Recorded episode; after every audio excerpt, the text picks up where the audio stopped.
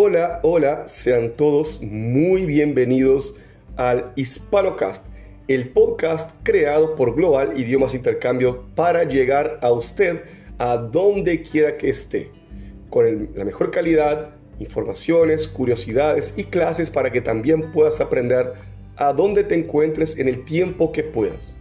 Bien, nosotros tenemos la particularidad de traer lo mejor que existe dentro del idioma español para que usted pueda aprender. No es porque es un curso online que no tendremos libro físico, que no tendremos camisetas de uniforme o tendremos también brindis que serán sorteados mensualmente entre los alumnos. Y para hacerte alumno, no te olvides, en enero abren las prematrículas. Los 100 primeros tendrán descuento y tendrán algunas sorpresas que llegará a su hogar. Bien, y también tendremos en el andar de las clases muchas sorpresas para ustedes. Como ya les dije, con lo mejor que hay en el español. Esto será una revolución.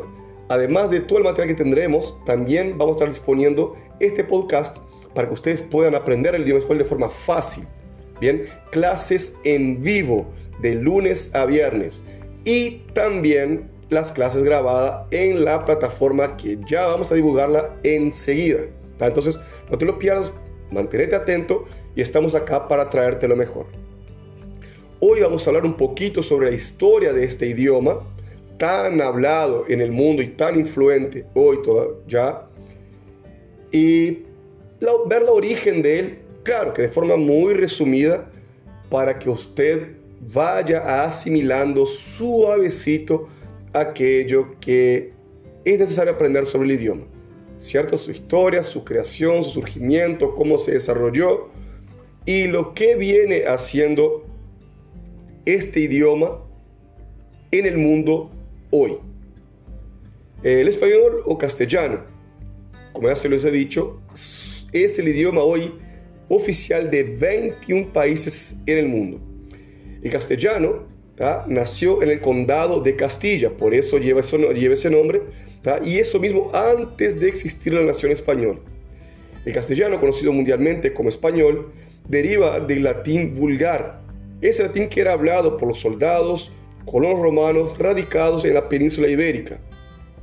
Este idioma, así como todos los idiomas del mundo, también ha recibido influencia de otras culturas. Por ejemplo, acá el árabe, ¿Y cuáles palabras son más fácil de entender de dónde se originaron?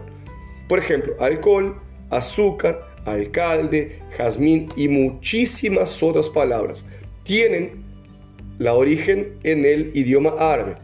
Recuerda que en aquella época eran de los idiomas más hablados, el árabe, el latín, ¿bien? Y ahí surge el castellano en ese medio todo y recibe influencias, ¿bien? Una de ellas en aquel periodo era el árabe. Bien, ese, el castellano, o el español como quiera llamarlo, es el idioma no latino más hablado del mundo, ¿cierto? Hoy, más o menos 370 millones de personas en todo el mundo hablan español. Y eso lo coloca en el cuarto lugar en el número de personas hablantes. Pierde entonces eh, por ejemplo, para el mandarín, hablado en China, para el hindi, que se habla en India, y el inglés. ¿ah? Entonces el español solo pierde para esos. Y si vamos a colocar eh, número de personas hablantes, ¿cierto? Porque si vamos a colocar número de países hablantes, tenemos entonces el inglés y el español, colocándolo entonces como el segundo idioma más influyente del mundo. Y eso te trae una necesidad de que puedas y tengas que aprenderlo. Y hoy no solamente más como fue el francés en algunas décadas atrás, un idioma de moda. Y hay que considerar el español un idioma de moda.